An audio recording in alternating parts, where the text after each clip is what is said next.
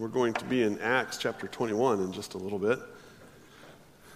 Last week, I mentioned to you that we are, are proposing, our elders are recommending to the church body two new elder candidates uh, Pastor Stephen as a staff elder, Mike Bowser as a lay elder. Uh, hopefully, you received, if you weren't here last week, you were able to, to receive that email that again detailed out some of that information and also shared with you some of the, the qualifications for eldership as well as the duties for elders that we have here at the church. So if you have questions about that, we will have that affirmation vote next Sunday morning following our worship service.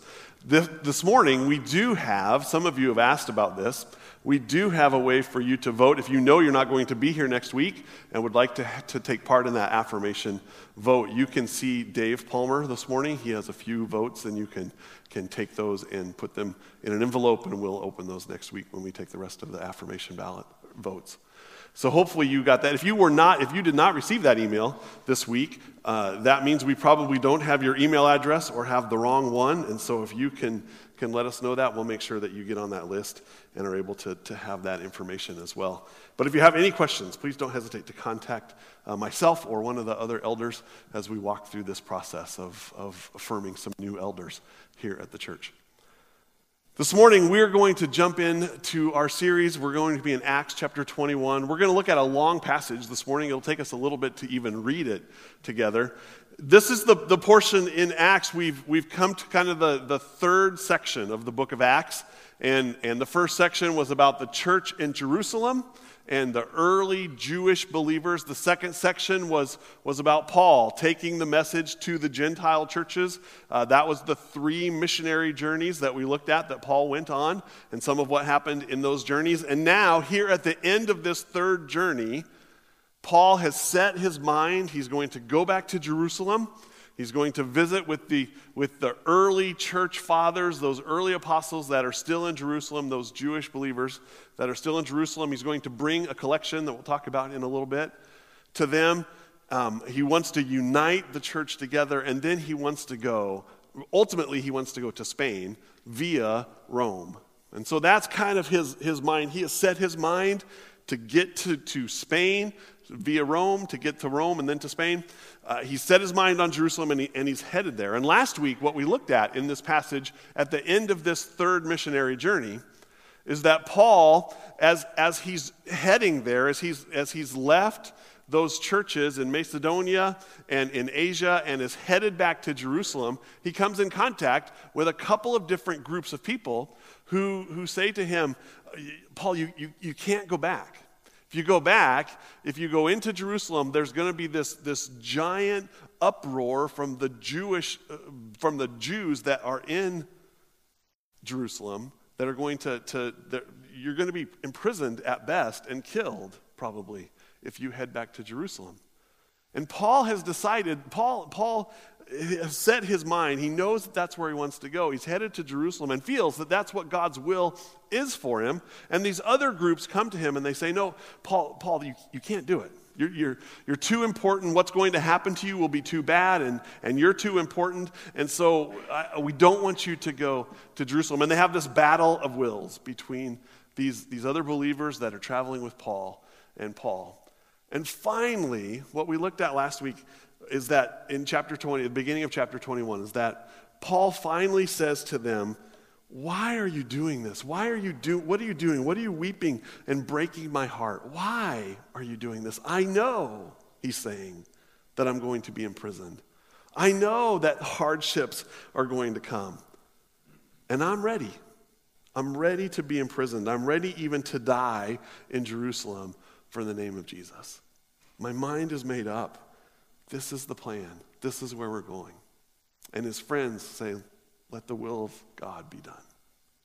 And they quit arguing with him about it.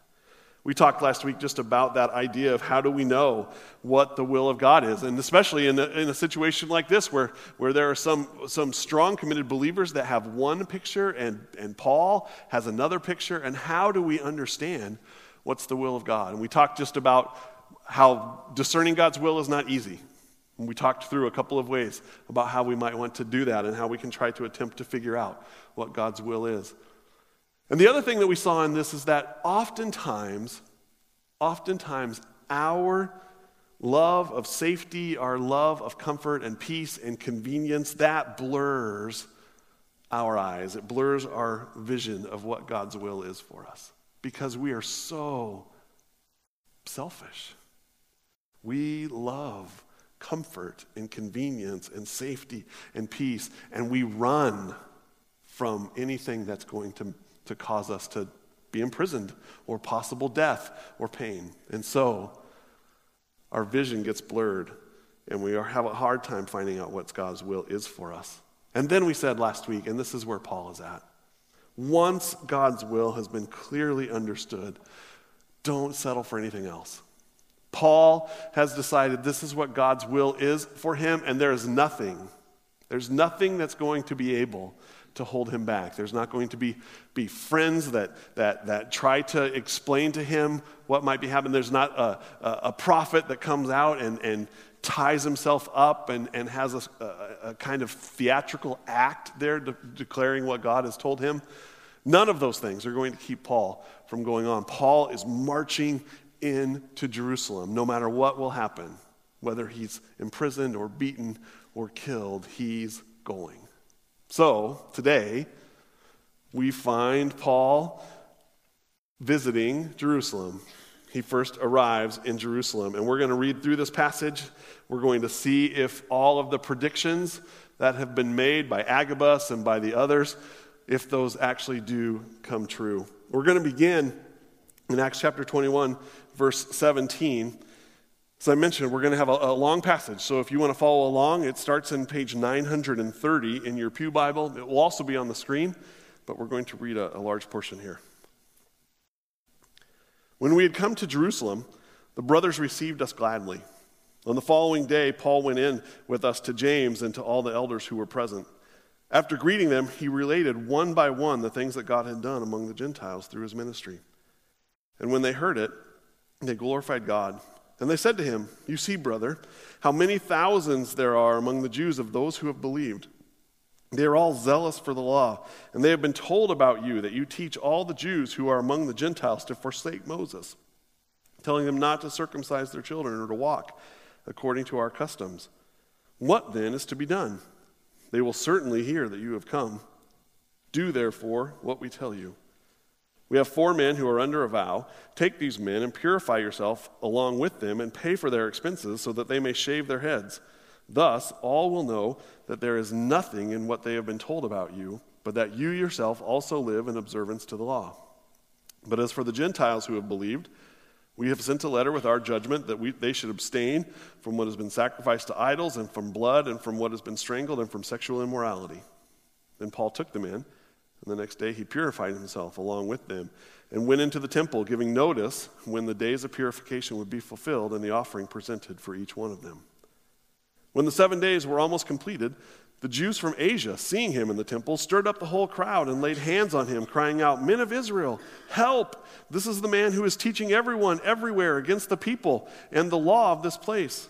Moreover, he even brought Greeks into the temple and has defiled this holy place for they had previously seen Trophimus the Ephesian with him in the city, and they supposed that Paul had brought him into the temple. Then all the city was stirred up, and people ran together. They seized Paul, they dragged him out of the temple, and at once the gates were shut. And as they were seeking to kill him, word came to the tribune of the cohort that all Jerusalem was in confusion. He at once took soldiers and centurions and ran down to them. And when they saw the tribune and the soldiers, they stopped beating Paul. Then the tribune came up, arrested him, and ordered him to be bound with two chains. He inquired who he was and what he had done. Some in the crowd were shouting one thing, some another. And as he could not learn the facts because of the uproar, he ordered him to be brought into the barracks. When he came to the steps, he was actually carried by the soldiers because of the violence of the crowd. For the mob of the people followed, crying out, Away with him! As Paul was about to be brought into the barracks, he said to the tribune, May I say something to you? And he said, Do you know Greek? Are you not the Egyptian then who recently stirred up a revolt and led the 4,000 men of the assassins out into the wilderness? Paul replied, I am a Jew from Tarsus in Cilicia, a citizen of no obscure city. I beg you, permit me to speak to the people. And when he had given him permission, Paul, standing on the steps, motioned with his hand to the people. And there was a great hush. He addressed them in the Hebrew language, saying, Brothers and fathers, hear the defense that I now make to you. And when they heard that he was addressing them in the Hebrew language, they became even more quiet. And he said, I am a Jew, born in Tarsus in Cilicia, but brought up in this city, educated at the feet of Gamaliel, according to the strict manner of the law of our fathers, being zealous for God, as all of you are this day. I persecuted this way to death, binding and delivering to prison both men and women, as the high priest and the whole council of elders can bear witness. From them I received letters to the brothers, and I journeyed toward Damascus to take those who were there bring, and bring them in bonds to Jerusalem to be punished. As I was on my way and drew near Damascus, about noon, a great light from heaven suddenly shone around me, and I fell to the ground, and I heard a voice saying to me, Saul, Saul, why are you persecuting me? And I answered, Who are you, Lord? And he said to me, I am Jesus of Nazareth, whom you are persecuting. Now those who were with me saw the light, but they did not understand the voice of the one who was speaking to me. And I said, What shall I do, Lord? And the Lord said, Rise, go into Damascus, and there you will be told all that is appointed for you to do. And since I could not see because of the brightness of the light, I was led by the hand by those who were with me and came into Damascus.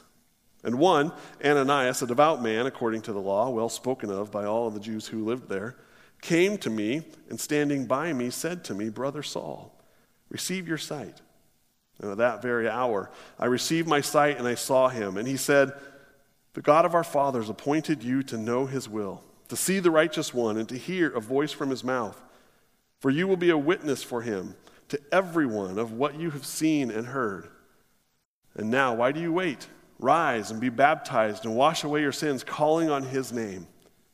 When I returned to Jerusalem and had been praying in the temple, I fell into a trance, and I saw him saying to me, Make haste and get out of Jerusalem quickly, because they will not accept your testimony about me. And I said, Lord, they themselves know that in one synagogue after another I imprisoned and beat those who believed in you. And when the blood of Stephen, your witness, was being shed, I, was, I myself was standing by and approving and watching over the garments of those who killed him. And he said to me, Go, for I will send you far away to the Gentiles. That's where we're going to stop for today. As I mentioned, this is a long passage. A lot of things are happening here. I just want to, to try to walk through them a little bit so that we might better understand what happens as Paul and his, his disciples, the one that he's been traveling with, as they arrive into Jerusalem. What exactly happens? Paul immediately with those that have been traveling with him, they, they go immediately to James. James is the, the brother of Jesus. James is the, is the leader of the, of the early church there in Jerusalem, the, the Jewish portion of the early church. He's the apostle that they have, they have looked to as the main leader. And so Paul and his other travelers, they head to see James, and they begin to give a report to James of all of the things that have been happening in this, for sure, in this third missionary journey, if nowhere else. And he begins to give reports and he says, he says we, we went to these different cities. We were, we were just in, in, in Ephesus and, and I've been there for a couple of years. And, and the church there is growing and people are coming to know Jesus as their Savior. I've been in Corinth. I've been in Athens. I've been in Thessalonica. I've been in all of these cities, and as, as we've gone there, we've, we've planted churches, we've preached about Jesus. There's, there's groups of believers in each of those churches. We've wandered through cities like Berea and, and Troas, and, and probably even tells the story when he says, We gathered with a church there in Troas, and, and, and a boy was sitting on the window and fell out. And we went down, and he was dead, but, but God raised him from the dead. Story after story after story. The ones we've been reading, and probably so many more, talking about people, Gentiles, who have been coming to faith. He says, not only have all of these churches been planted all through these areas, God is working in them, but their hearts are moved for you, he says. He says, We've been taking up a collection for the church here in Jerusalem. We've been talking about that. You, you and I have been talking about that collection. We've been, been seeing it. This is, this is something that Paul has been, has been thinking about, he has been planning, he's been preparing all the way through, and, and is passionate about it.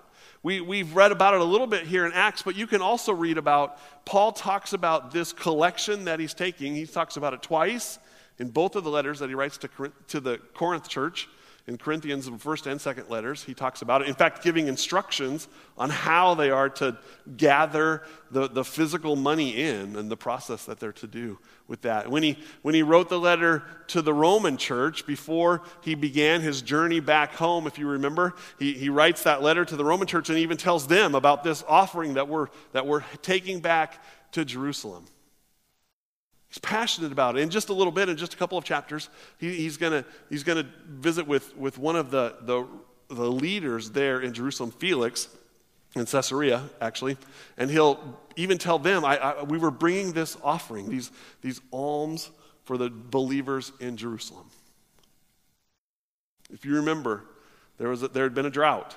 They, they were suffering from this drought, and, and so Paul had gone on these journeys and, and helped those churches to see that there was a way for them to be generous and to help those believers in Jerusalem. And, and I think, and I, uh, lots of commentators think, I would agree with them, that Paul's idea in this is that he's going to collect this offering from these Gentile churches, these early church plants that are all around in this, in this area in Macedonia and Asia.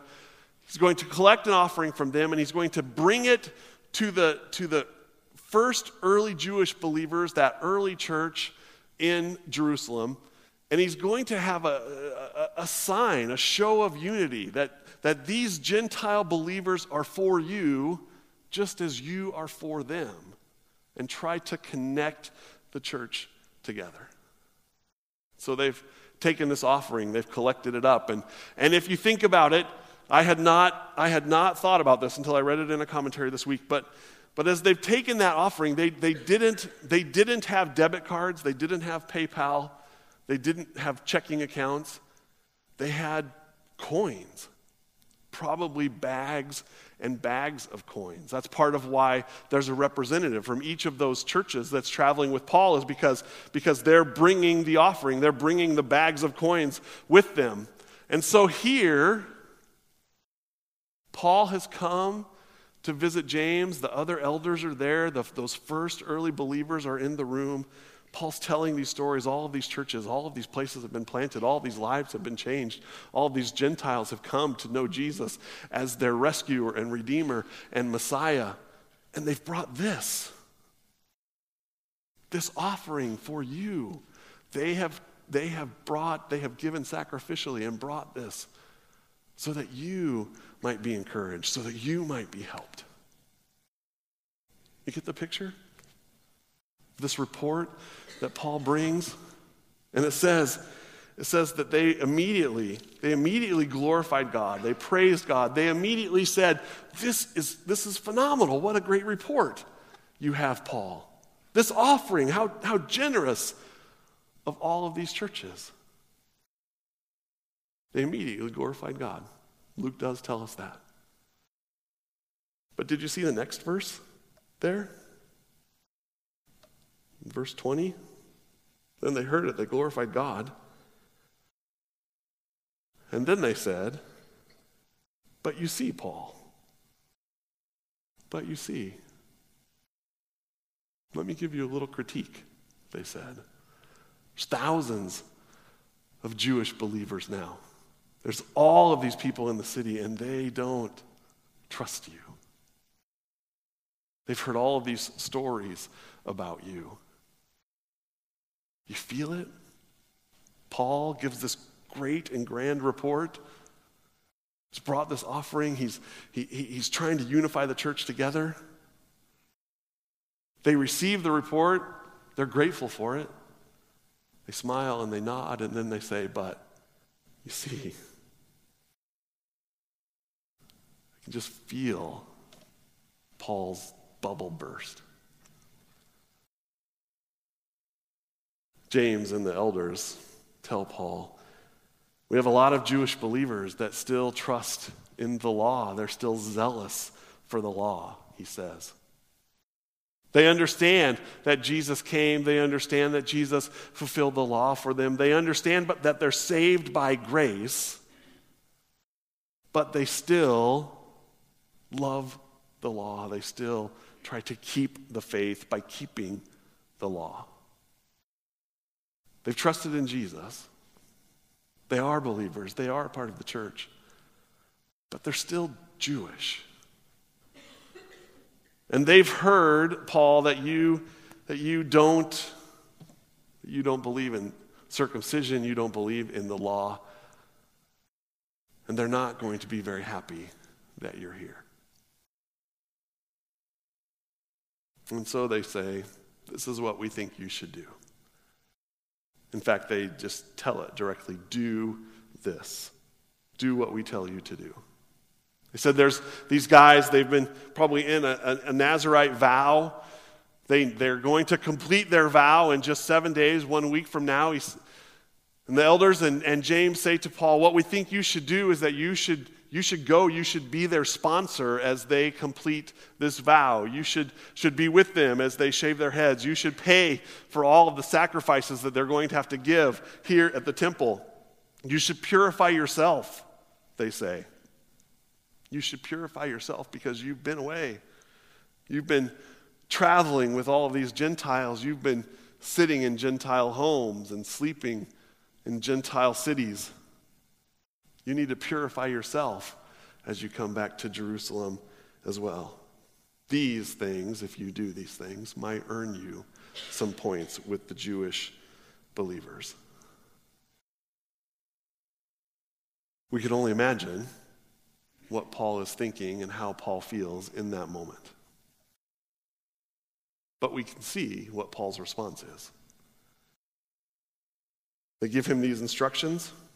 They tell him this, these things. They tell him, they remind him of the, of the letter that has been written about the Gentiles and how Gentiles who have believed, the instructions that they need to follow in order to be accepted.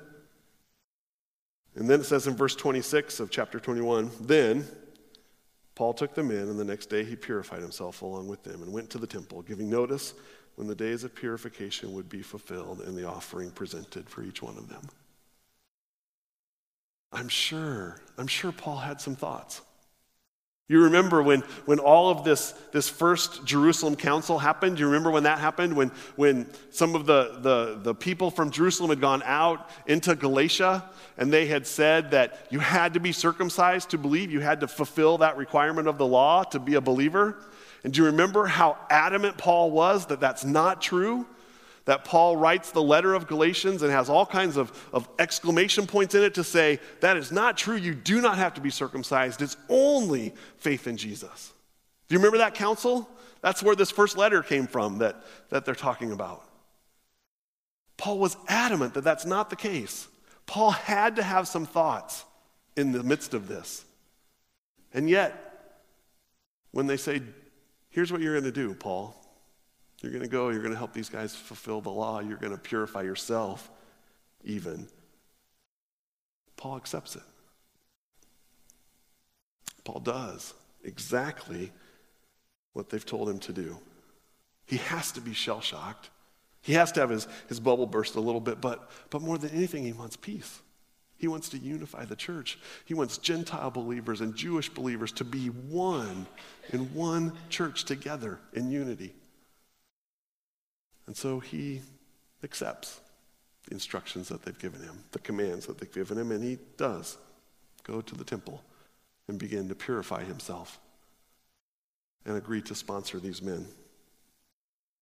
While he's there doing this purification process and, and working through this process with these men, once the, the purification is, is in process, it's almost to the end, but there's some Jews probably from Ephesus, probably some of those Jews that, if you remember the, the last riot in Ephesus, the, the Jews saw Paul and, and, and, what he had been teaching, and so they, they grabbed a couple of men and they ended up filling the entire amphitheater, and they had this, this big chant. Remember, great is Artemis of the Ephesians?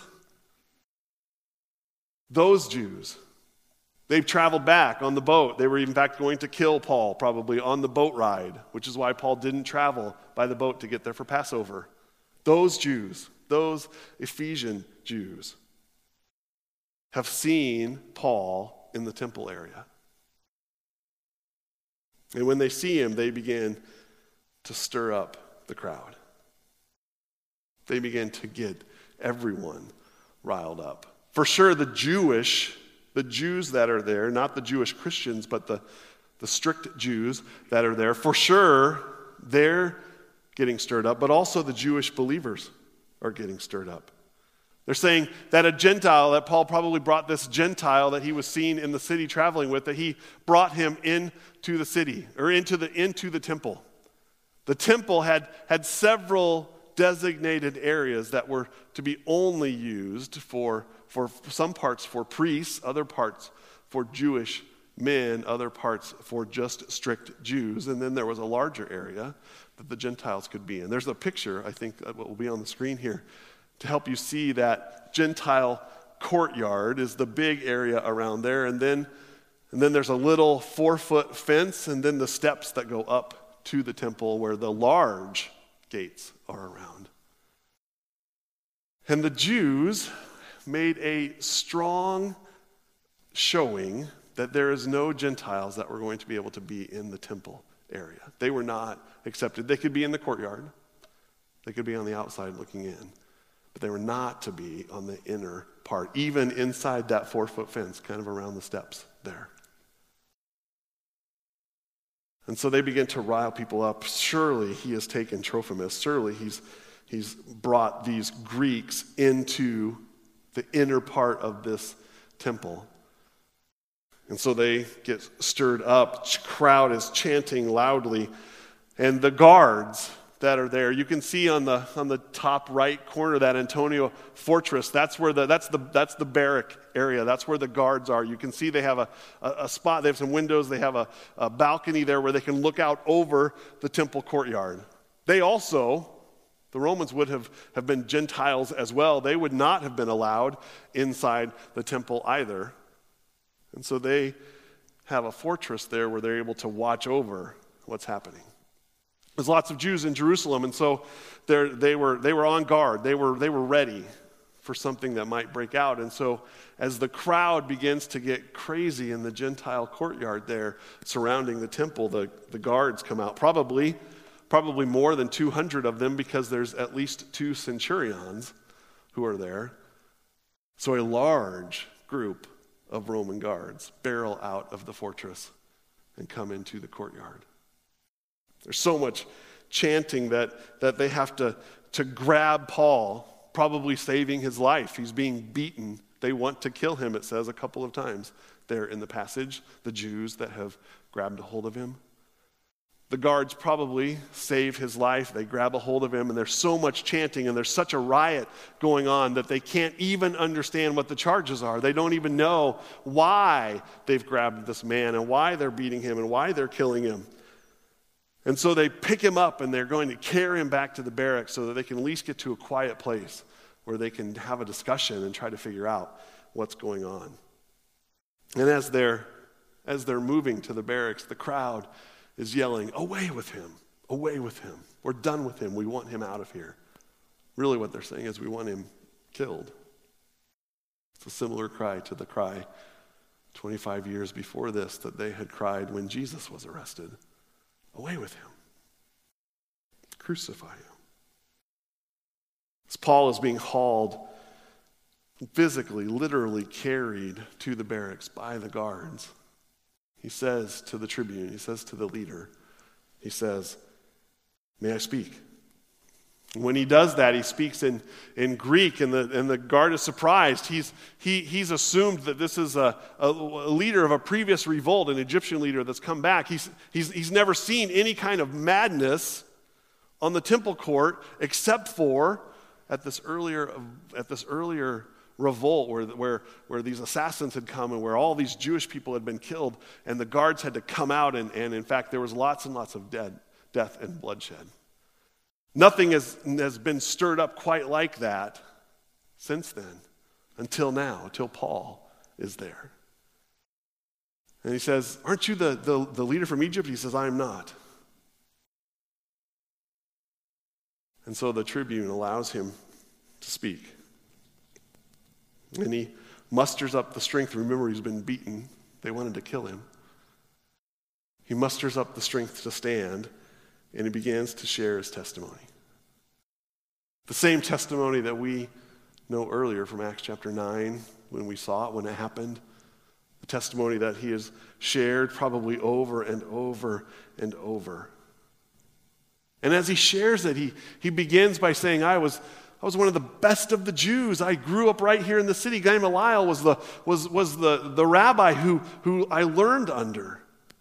I was one of the best of the Jews. And, and as he shares that, the Jewish people who are there, I'm sure he's, he's connecting with them. They're hearing what he's saying, they're, they're understanding who he is. He's trying to make some kind of connection with those Jews, the strict Jews. He also is trying to make some kind of connection with the, with the believing Jews who are probably also a part of this crowd. Those are the ones that, that James was talking about. He says these are going to be the ones that are upset. These believing Jews, these Christian Jews are going to be the ones that are upset with you. So they're part of the crowd as well. And so as Paul tells his testimony, he says, he says, I was one of the, the, the greatest of the Jews. I was led by Gamaliel. I was a Pharisee of the Pharisees. And then I had this journey. I even, I even tried to, to kill Christians. I got letters from the high priest. They can tell you, they can verify it. He says, I got letters from the high priest, and I went to Damascus because I was going to kill even more Christians when I got there. And instead, I was met by Jesus. A bright light shone. And Jesus called me. And I moved from wanting to kill Christians to being a Christian. I went to Damascus. Ananias helped me. I wasn't blind anymore, I could see. He begins to tell that story, trying to connect with the Jews, trying to connect with the Jewish believers telling these stories so that he might have a connection with him. But all that really begins to happen is that the one thing that Jewish, strict Jews, and Jewish believers can get unified on is their hatred for the Gentiles. And so Paul says, Paul says to them, Jesus spoke to me. He, he called me. He called me into this ministry. He called me to go and begin to share with the Gentiles. And it's in that moment that everything begins to uproar again. That's the portion we're going to look at next week. But what I want to ask today as we close is what, what can we take from this story? What can we learn from Paul's example? in this passage. I think there's a couple of things that we want to see in it. The first is that Paul loved the church, which is only just now had, had a few years, a couple of decades probably, of growth. But he loved the church and he loved the people of the church. He loved believers. And he wanted them to be together in unity. He knew his Jewish believing brothers. He had been with them. He had, he had had conversations with them. He had traveled with them. He'd been discipled by some of them. He knew them. And he also knew so well these Gentile brothers. He's been living with them, he's been, been ministering alongside them in, in, in Corinth and in Ephesus for years at a time. Other times he was in much shorter durations in some of those cities. But he knows them well. He's been traveling with some of these guys, the guys that are right there in the room when they're sharing these stories with James. He's been traveling with these guys. He knows them well. And he wants, he wants unity in the church.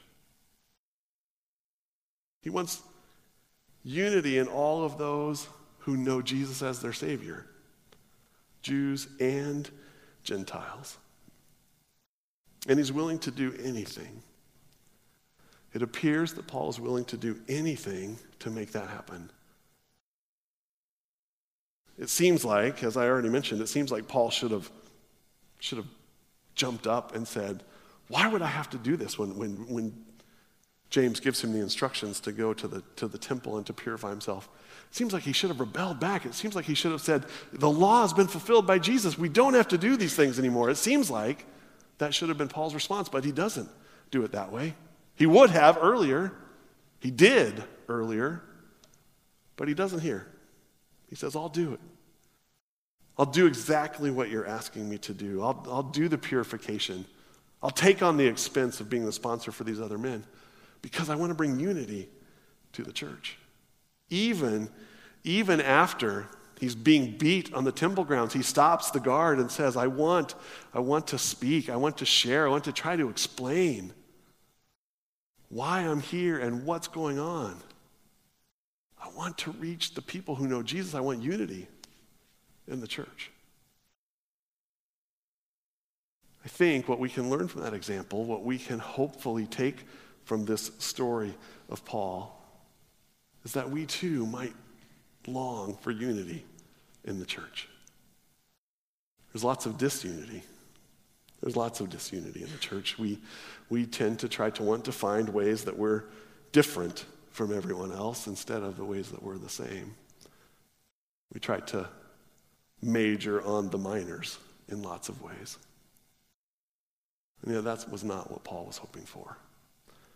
Paul did not want to have all these different splinter groups of believers. To Paul, if you believed in Jesus and trusted in him as your Savior, you were a part of the church. Gentiles or Jews, you were a part of the church. Paul wanted unity in the church. But I think the other thing that we can see in this is that Paul wanted unity in the church because the church is filled with believers.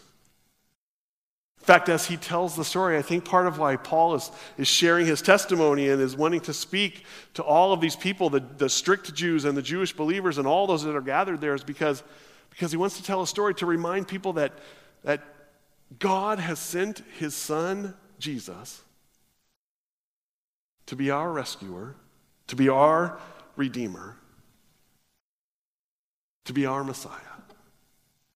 God has made a way for us. God has sent his son to fulfill the law. I was changed, Paul was saying. I moved from death to life. And that's what I want for you as well. And I want our church to be filled with believers. It didn't matter. It didn't matter to Paul all of the other details.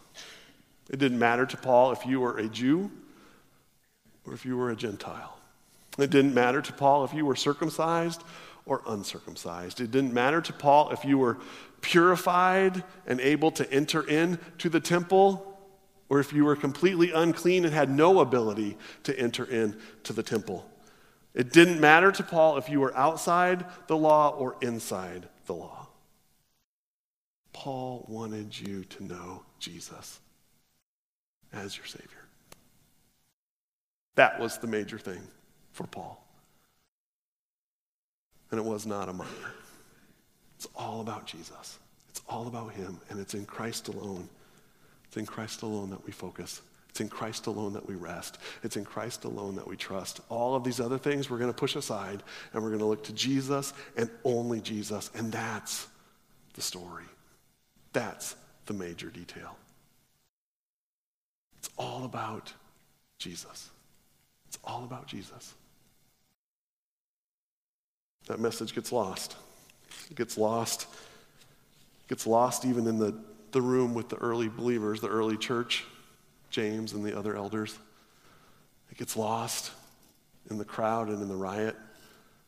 It oftentimes still gets lost, even for us. But Paul says, I don't want anything else except for you to know Jesus as your Savior. That's the most important thing. Jesus is our hope. Jesus is the Messiah. In him alone we'll trust. Worship team is going to lead us. Please stand and sing as we close this morning.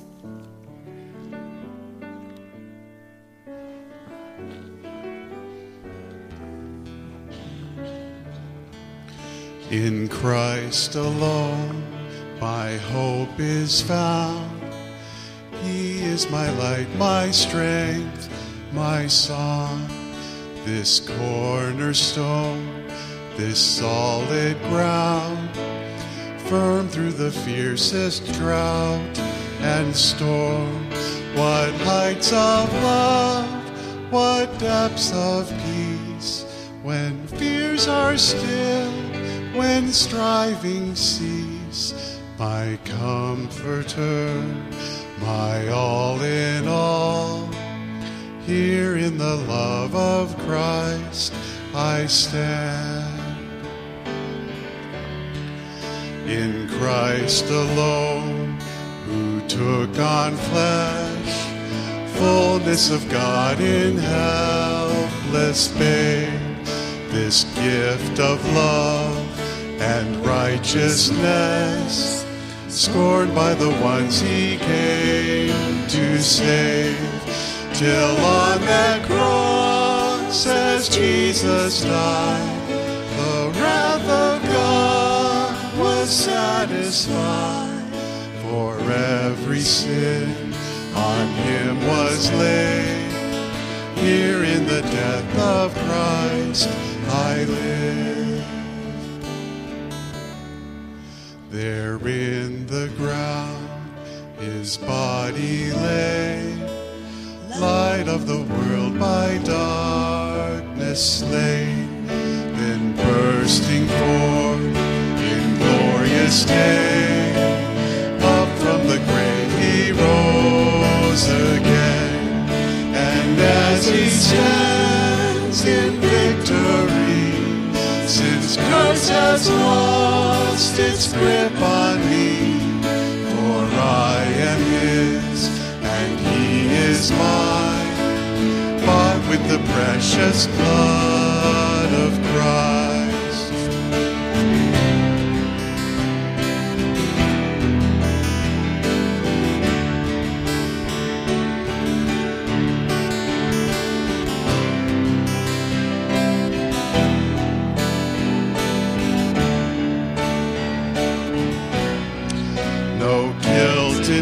Life, no fear in death.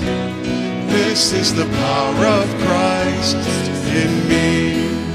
From life's first cry to final breath, Jesus commands my destiny. No power of hell, no scheme of man can ever pluck me from his hand till he returns or calls me home. Here in the power of Christ I'll stand. No power of hell, no scheme of man can ever pluck me from his hand till he returns or calls me home. Here in the power of Christ Stand. Our benediction comes from Paul's writing in Timothy. He says, To the King of the ages, immortal, invisible, the only God, be honor and glory forever and ever. Amen. Thanks for coming this morning.